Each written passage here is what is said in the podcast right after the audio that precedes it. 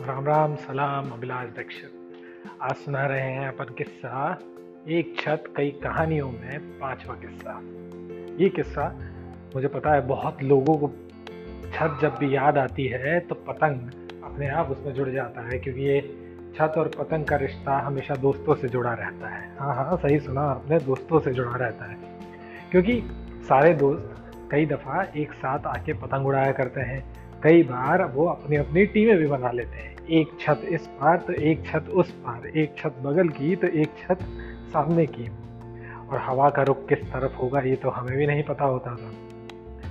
हवा का रुख चलता था, हम पतंगबाजी करते थे। और पतंग, अकेली हमारी पतंग पूरे आसमान में उड़े तो मज़ा कहाँ ही आएगा। कोई ना कोई तो चाहिए ना पेच लड़ाने के लिए। हाँ हाँ पेच लड़ाने के लिए। इश्क का नहीं, पेच लड़ाना था हमें इस दफ़ा पतंग का। तो अपने दोस्तों के साथ, अपने आस पड़ोस के साथ या फिर दूसरे मोहल्ले के साथ। दूसरे मोहल्ले में रहने वाले हमारे पतंगबाजों के साथ हम पेच लड़ाया करते थे। बड़ा ही मज़ा आता था, बहुत ही दिलचस्प माहौल रहता था। अपने आप सरगर्मी बढ़ जा, बढ़ जाया करती थी जब पेच लड़ जाते थे। या तो हमें खींचनी होती थी या हमें ढील देनी होती थी। अगर ढील सही से नहीं दी जाए, अगर ढील सही से ना दी जाए, जो तो जो चरखी पकड़ के हमारा दोस्त या बहन या भाई जो खड़ा रहता था, उस पर हम झिल्ला उठते थे। हाँ हाँ क्यों? क्योंकि ये भी तो कोई कंपटीशन से कम नहीं होता था। कट जाती थी अगर पतंग तो हमें ऐसा लगता था जैसे हमारी इज़्ज़त दाव पे लग गई थी। खैर, मज़ा बहुत आता था।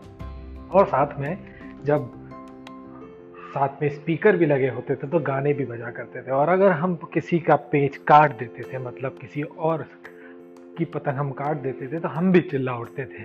वो काटा, वो अलग।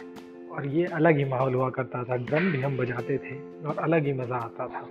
खैर, ये छत बहुत खुश नसीबों को नसीब होती है। पतंगबाजी भी सबको नसीब कहाँ होती है?